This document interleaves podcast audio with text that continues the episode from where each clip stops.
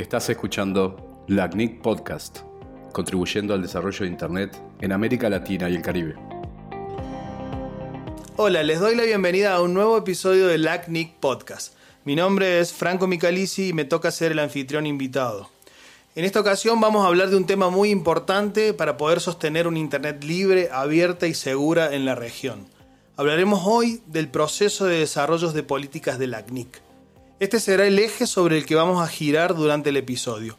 Ojalá puedan acompañarnos hasta el final, esta temática es muy relevante. Para guiarnos hoy y enriquecer la charla están con nosotros Mariela Rocha, quien es coordinadora de políticas y capacitación en la CNIC. Está también Raiza Uribarri, investigadora asociada del CIEPS y cofundadora de ISOC Panamá. Y también está Ricardo Patara, gerente de recursos de numeración de Internet en NICBR. Ya estamos enlazados todos desde Argentina, Brasil, México y Panamá. Vamos a empezar hoy con Mariela. Hola Mariela, comenzamos contigo, bienvenida. Para darnos una idea inicial, a quienes nos están escuchando, quiero preguntarte, ¿qué es el proceso de desarrollo de políticas? ¿Puedes darnos una explicación, una, como una introducción desde lo más simple y por qué es importante que exista este proceso de desarrollo de políticas, por favor? Hola Franco, ¿cómo estás? Bueno, sí, con gusto, claro. Bueno, vamos a definir en forma simple entonces em, qué es el proceso de desarrollo de políticas. Em, el proceso de desarrollo de políticas, o PDP, como le, le solemos llamar, es el proceso a través del cual la comunidad le dice al registro, en este caso al ACNIC, ¿Cómo es que debe administrar lo que son los recursos numéricos de Internet para la región de América Latina y Caribe? Eh, los recursos numéricos de Internet son las direcciones IPv4, las direcciones IPv6 y los sistemas autónomos. A ver, otra forma simple de decirlo es la siguiente. El registro administra estos recursos numéricos que yo les acabo de nombrar para la región de Latinoamérica y Caribe según lo que se determina en un manual de políticas. ¿Y cómo se construye este manual de políticas? Bueno, las políticas son propuestas eh, por la comunidad y atraviesan el PDP para poder convertirse en políticas. O sea, que la forma en que el registro administra y asigna los recursos fue determinado por la comunidad. Este tipo de procesos son los que se denominan bottom-up o de abajo hacia arriba, pero además es un proceso que es participativo, es abierto, multi-stakeholder o de todas las partes, eh, digamos, interesadas, representadas, un proceso transparente, en pie de igualdad. O sea que es un proceso que de alguna manera sigue los bastiones del modelo de gobernanza de Internet. El modelo de gobernanza de Internet es lo que, es lo que vela por lo que vos dijiste al principio cuando dijiste una Internet libre, abierta y segura. No sé si quedó claro. Es muy interesante, Mariela. Sí, yo creo que aquí hay algo importante que me pasa a veces cuando le pregunto, o sea, a la gente de la CNIC o a la gente que está en los eventos y que también por otro lado, cuando le cuento a alguien que está fuera de los, de los ambientes de la comunidad, que me preguntan acerca de la CNIC por ahí, es importante esto de, vamos a administrar los IPs, las direcciones con las que cualquier computadora se puede conectar al mundo y hay una entidad que se encarga de hacer eso en toda América Latina y Caribe. Pero en base a qué lo hace. Y es lo que nos acaba de explicar Mariela con que para eso tenemos un manual que se crea a través de un proceso de desarrollo de políticas, donde podemos participar todos. Y ahí es donde se empieza a poner interesante cómo podemos generar más participación para que ese manual sea enriquecido desde distintas ópticas. Entonces por eso es importante incluir a gente como Raiza, que está, que compartiendo esta mesa con nosotros, que le damos la bienvenida y que te, queremos decir que es un gusto muy grande escucharte para, para preguntarte algunas cosas, Raiza. Tú como usuaria de la comunidad de Internet, ¿cómo podrías ayudarnos para ver si este tema de los procesos de desarrollo de políticas de la CNIC son un espacio abierto. ¿Cuál es tu opinión al respecto? O sea, desde tu, desde tu lugar y bueno, todo lo que nos puedas aclarar al respecto sería muy bueno. Hola, muchas gracias por la invitación, Franco, y, saludos a todas y todos los colegas que participan en el podcast. Es un placer pues estar con ustedes acá hoy. Eh, para responder, bueno, quisiera comenzar con, con diferenciar los roles con los que yo me he aproximado al proceso de desarrollo de, políticas del ACNIC. En primer lugar, obviamente, como una usuaria activa de Internet, pero también como periodista, que es un rol muy distinto porque implica no solo conocer los procesos, sino conocerlos bien para poder informar sobre el proceso mismo, pero también con los temas alrededor del proceso, ¿no? Y otra, otro rol que no es menos importante, que es el de investiga, investigadora de los fenómenos asociados tanto a la comunicación digital como a la sociedad de la información. Eh, lo primero que tendría que decir es que todos estos asuntos que son sumamente importantes, no solo esto, sino muchos otros procesos de toma de decisión que ocurren detrás de la pantalla de, lo que los usuarios vemos al hacer un clic, al enviar un correo, al descargar un video, al hacer como esto, un podcast, afortunadamente son invisibles. Pero desafortunadamente por invisibles también son muy desconocidos, no, no solamente por la generalidad de los usuarios, sino de los comunicadores que tienen que informar sobre los temas, como por ejemplo cómo se asignan las direcciones IP, que tú has mencionado, y por los investigadores que nos desenvolvemos en las ciencias sociales y tenemos que tener como una idea de qué significa esto en, el ecosistema, ¿no? Entonces, eh, desde esos tres roles, eh, al participar por primera vez en un espacio como fue la reunión 29 de, del ACNI, que fue acá en Panamá, a la cual, a ver, debo confesar que llegué como de, carambola, porque cuando me, mudé a Panamá y, me afané pues en, ayudar a, fundar y a constituir el capítulo de ISO, que acá no existía y era una aspiración que, tenía mucho tiempo, ¿no? Pero que no se concretó hasta el 2017, justo al año siguiente, esa reunión fue acá en Panamá. Entonces, como local tuve la, la, la oportunidad de estar presente y en, en un ambiente que para mí, como periodista, como investigadora de las ciencias sociales, era un poco extraño, ¿no? Así que de esos programas de formación disponibles, que esos nombres como enrutamiento, IPBS, DNS, el que me sonó familiar fue el, Foro Público de Políticas, ¿no? Y, bueno, para alguien de las ciencias sociales era muy fácil confundirse y pensar que era un foro de políticas públicas de Internet, que es una cosa muy distinta. Así que toqué esa puerta, la abrí y me llevé una sorpresa eh, realmente muy grata, ¿no? Porque fue verlo muy, muy en serio que el ACNIC se tomaba el proceso de formulación de estas políticas respetando, como lo dijo ahorita Mariela, los principios del modelo de múltiples partes interesadas, es decir, respetando que la participación fuese abierta, que hubiese igualdad de condiciones para todas las partes que lo hacían y configurando una agenda de abajo hacia arriba. De hecho, recuerdo que en esa sesión se planteó la modificación misma del PDP y fue una discusión súper intensa, que al principio no comprendía mucho, pero como vi poco a poco cómo se fue desarrollando el proceso, entendí lo rico que era. Eh, es decir, que cualquiera que, a quien le pueda sonar un poco extraño fuera de la comunidad técnica estos procesos, le consigue un gran valor desde la participación eh, transparente, eh, equitativa y en igualdad de condiciones. Muy bien, Raiza. La verdad que es interesante porque siento que es algo que les pasa a muchas personas que llegamos por primera vez a un evento de la CNIC y a veces parece ser que no, ¿cómo decir?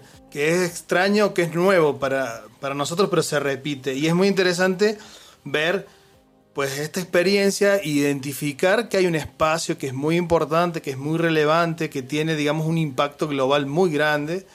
Bienvenido Ricardo. Ricardo ya viene sí del costado técnico y qué bueno que estés hoy con nosotros. Hay un par de preguntas que creo que, son para ti, que, que nos podrías ayudar a, a, esclarecerlas. Y una es, ¿tengo que ser técnico en redes o tener alguna profesión eh, afín para poder participar del proceso de desarrollo de políticas de la CNIC? Si quiero empezar hoy a participar, ¿cómo comienzo? ¿Por dónde comienzo? Adelante, Ricardo. Hola, Franco. Eh, muchas gracias por la invitación. Es, una, es un placer estar acá eh, con, con, amigos hablando de algo tan interesante como el PDP. Y eh, esa, esa pregunta es muy interesante, ¿no? Porque muchos de los temas que se discuten ahí parecen ser exclusivamente técnicos y, y capaz que crea también un, un, un miedo para que las personas se acerquen y, se involucren. Y contestando a tu pregunta, no hay que ser técnico, tampoco experto en, un tema de redes o, o, otro tema técnico. Si bien gran parte de las discusiones tiene sí ese aspecto técnico, no es la totalidad. ¿no? Por ejemplo, menciono que en, el, eh, el, foro público de políticas más reciente del ACNIC, una de las propuestas que se, se presentó y se discutió era el proceso para selección de, los moderadores del, PDP. Hay, hay, dos personas que conducen el proceso, que son los encargados de conducir el proceso, que son llamados moderadores, y estas personas son seleccionadas por la comunidad, o sea, las personas que están involucradas en el PDP. En ese, en ese último foro, una de las propuestas era justamente el, el proceso de selección de los moderadores. Y ahí hay temas interesantes que no son estrictamente técnicos, sino, por ejemplo, quién son las personas que pueden votar, quién son las personas que pueden postularse como, como candidatos, temas muy genéricos. Además de eso, un otro punto que quisiera destacar que creo que es muy importante, las personas intentan hacer, eh, aclarar los problemas que, que, que, están intentando solucionar con las propuestas de una forma bastante amplia, que, que sea posible a las personas comprender problema. Aún así, si uno tiene problemas de comprender cuál es el objetivo de la propuesta, tenemos una comunidad muy unida, eh, inclusiva, y no es incomún ver personas en los pasillos o ahora en los emails, los eventos virtuales, intentando explicar a los otros qué, es el tema que se discute, cuál es la propuesta. Así que, eh, mismo que sea algo técnico, siempre habrá alguien ahí intentando ayudar. Y eso es muy bonito en nuestra comunidad, que es unida e inclusiva. Acerca de, de, la otra pregunta, ¿qué hacer para juntarse al proceso? Una recomendación sería, primero, eh, suscribirse a la lista. Casi que la totalidad del proceso, o sea, gran parte del proceso se da en la lista es una lista de discusión, de intercambio de emails.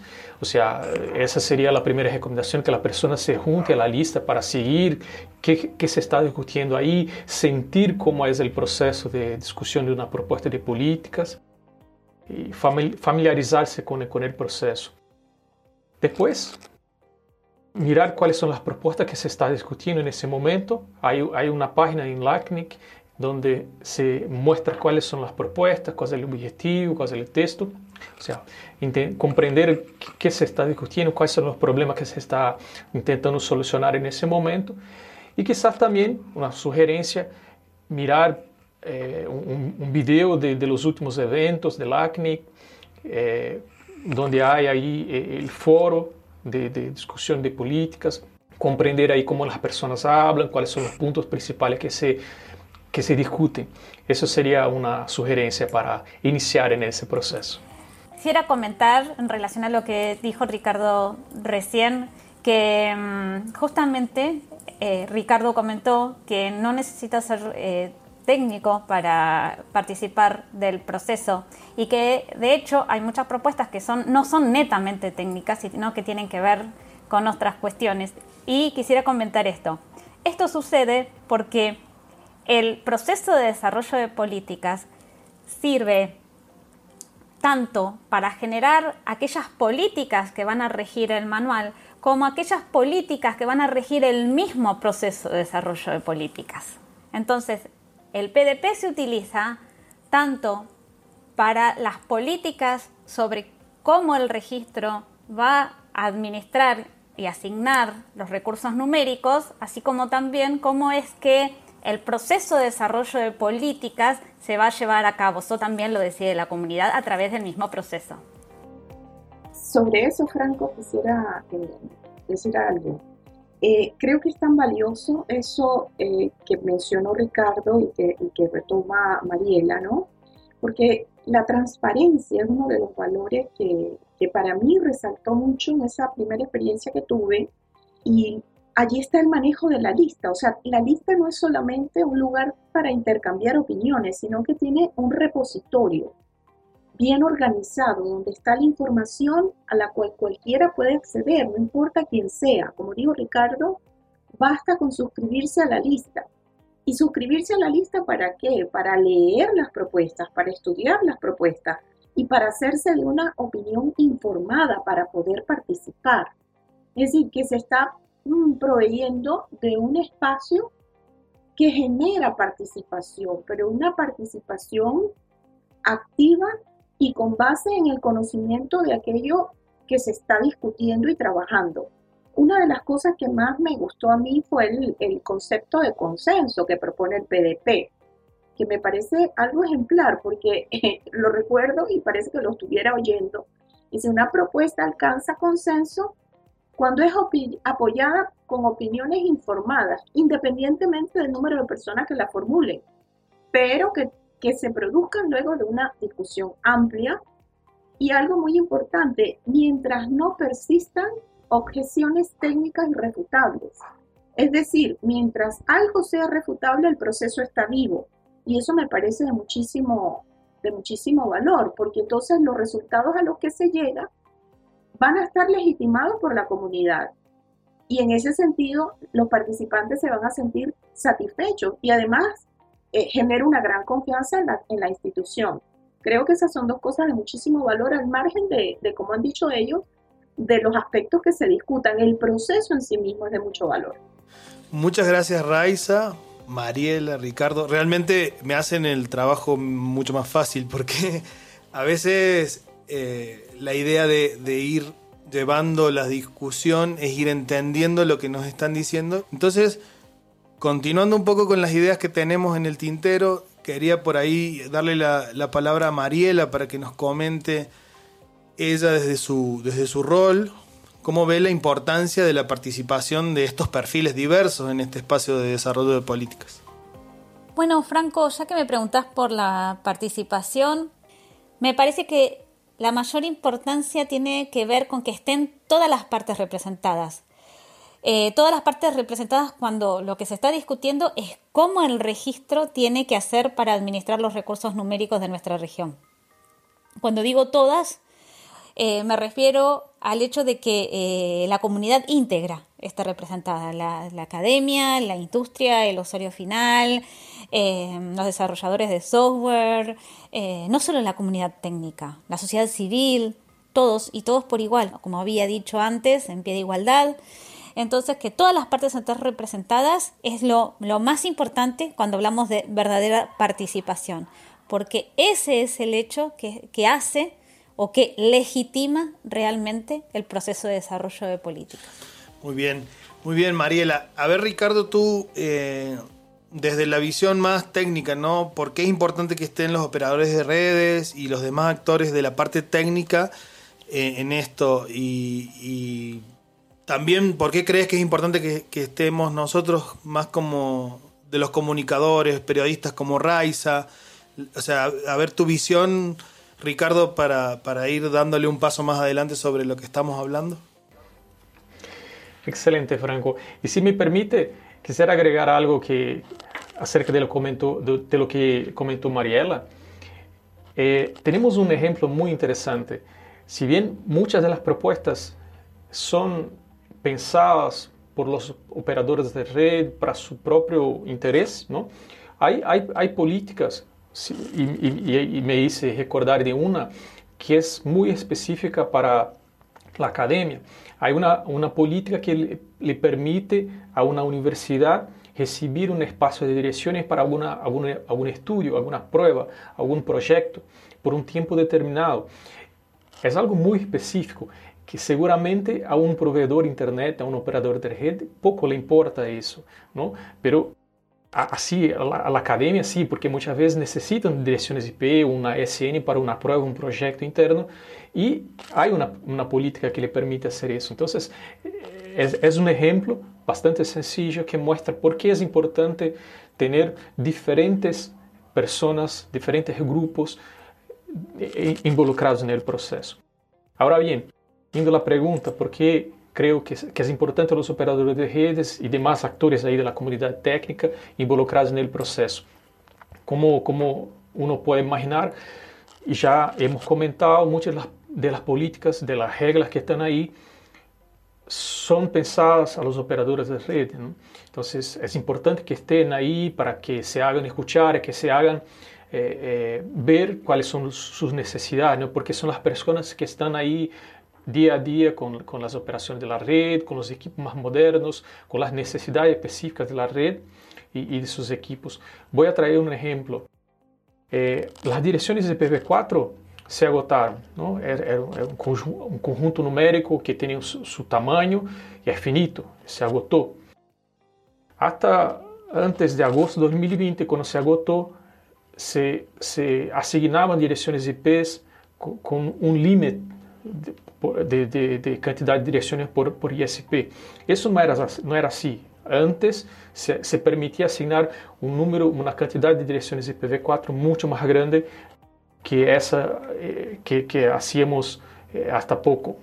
Por que isso? Não? Porque uno viu que se ia terminar e se não se implementar alguma política de uso mais racional do espaço que, que restava, podia passar que um operador de rede muito grande, com necessidade clara e justificável, chegar a LACNIC e tomar todas as direções IPv4 que restavam e os outros operadores de internet que recém ingressavam nesse mundo, nessa indústria, quedaram sem direção IPv4. Então, é uma política bastante importante a los operadores. Muitos de, de los que chegam a LACNIC hoje para solicitar direções, ou por lo menos chegavam até agosto de 2020, recibiam um pedaço, um, um pouco de direções IP, o suficiente para iniciar suas operações, mas isso poderia haver sido diferente. O sea, llegan con una situación que, que, que no saben que, que, que, era diferente y asumen que es así, pero no, fue diferente y la situación podría ser peor. Por eso eh, es importante que, se, que, que, estén ahí involucrados, es un ejemplo, pero pueden pasar otros donde sus necesidades, las necesidades de operadores de red estén ahí eh, aclaradas, ¿no? Y, y para las, las demás personas que, que, que, se, que se están ingres, que están ingresando en ese proceso ahora, los más nuevos en relación al PDP, eh, es importante que participen también, porque tenemos un proceso casi que único de toma de decisión, ¿no? Como mencionó Mariela, son los que necesitan las direcciones o los recursos de Internet que indican al registro, en ese caso LACNIC, cómo distribuirlas, cómo administrá-la. É algo único. Temos aí a oportunidade de participar. No, no, qualquer um pode participar. Não há que estar associado a uma empresa, um, uma capacidade eh, determinada. Não, qualquer um pode juntar-se. E temos algo bastante bonito, interessante em nossa comunidade, em nossa região, que são la, é a diversidade que na região, tanto econômica como cultural. E seguro que cada um pode aportar con información, con instrucción, con conocimiento y experiencia único también. ¿no? Voy a mencionar un ejemplo, un otro ejemplo. Acá en Brasil es un país que tiene eh, dimensiones continentales y tenemos un, un, número muy grande de proveedores de Internet pequeños. Y por eso mismo, con, con economías, con necesidad, con servicios muy particulares para atender a sus clientes, muchos de de pouco ingresso eh, financeiro e, e, são soluções muito específicas.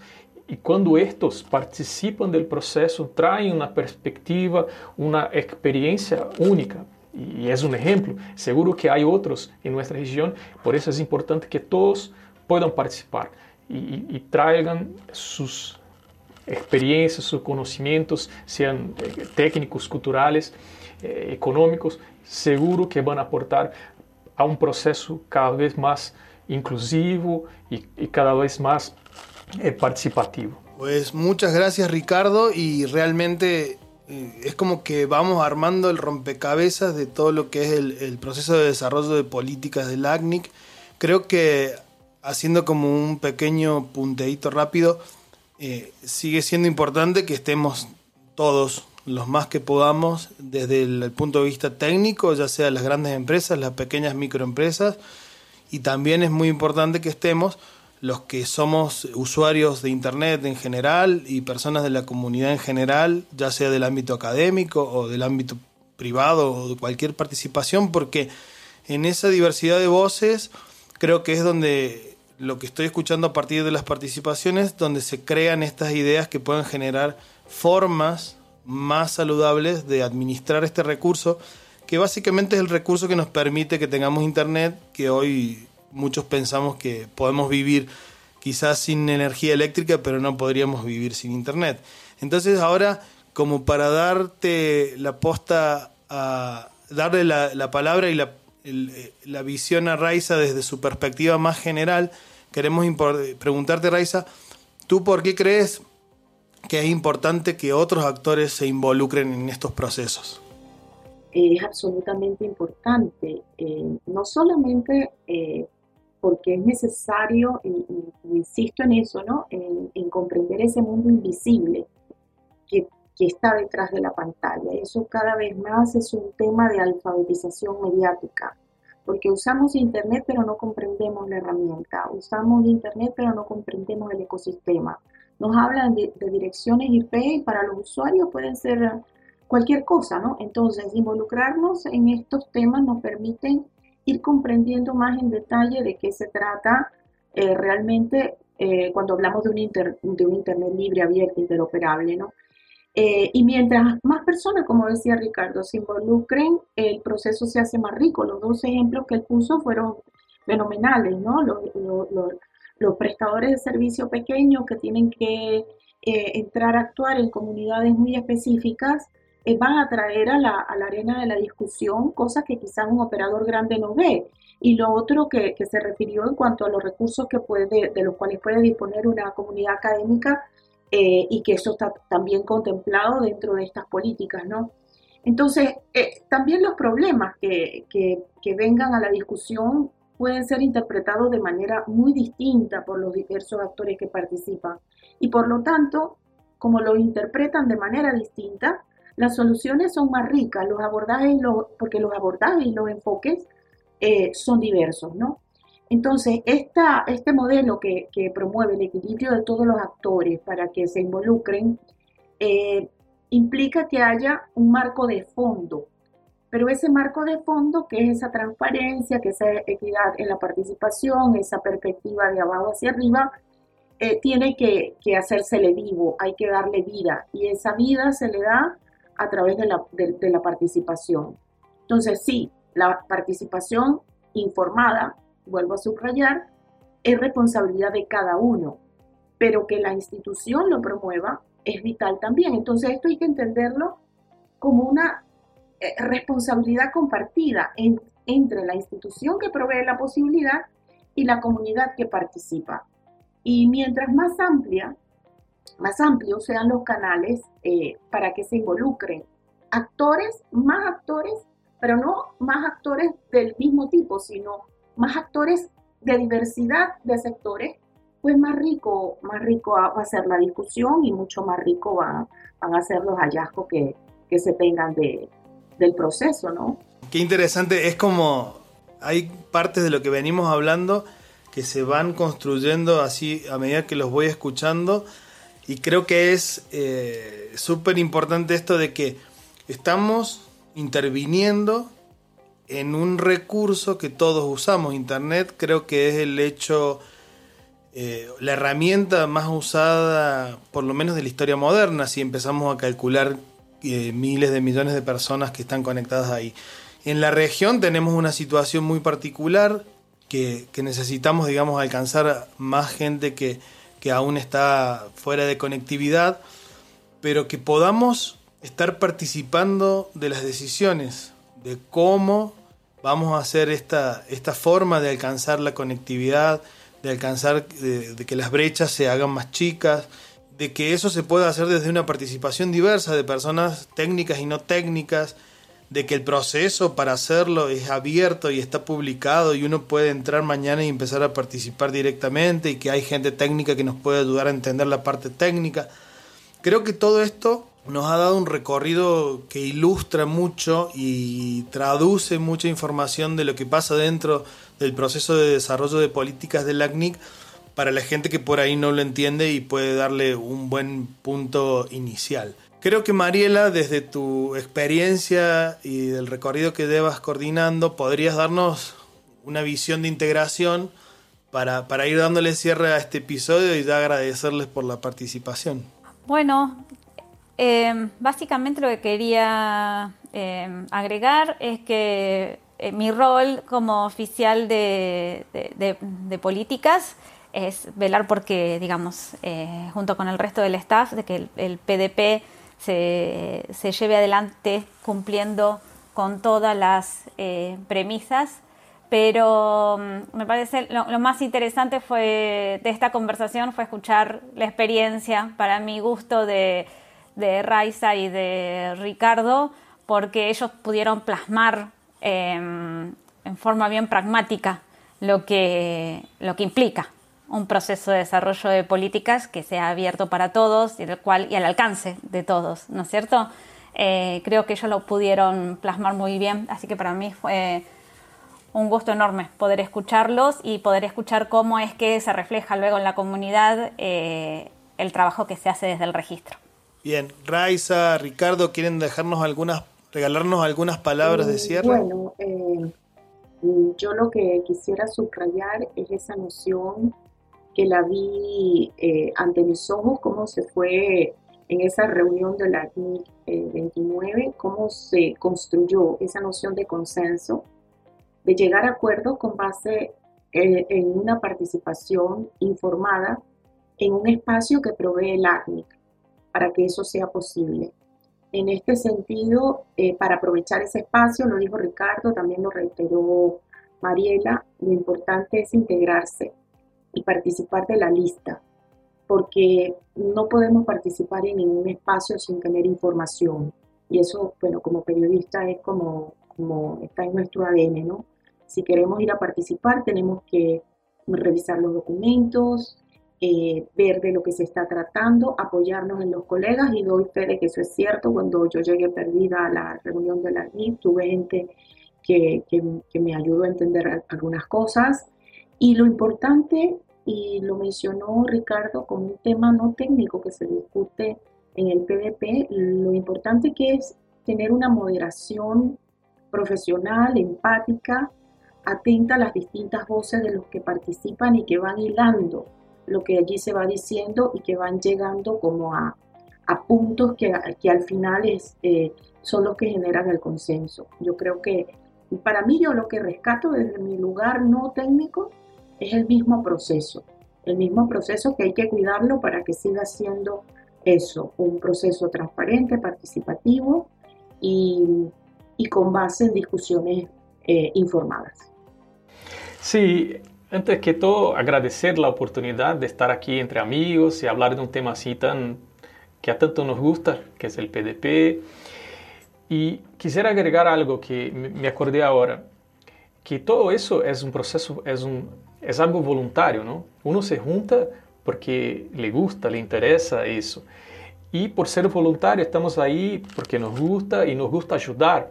Si a una persona eh, le toca a, juntarse porque es importante para su trabajo o es un interés personal, sepa que pueden, estén seguros que van a encontrar personas que están dispuestas a ayudar, aclarar y conducir esa, esa persona dentro del proceso. Y, y, y un otro que comentó Raíssa, que es importante estar ahí porque quizás a uno le preocupa, ah, voy a ingresar a una lista, pero tengo miedo a escribir. No, que se junte para escuchar, para leer.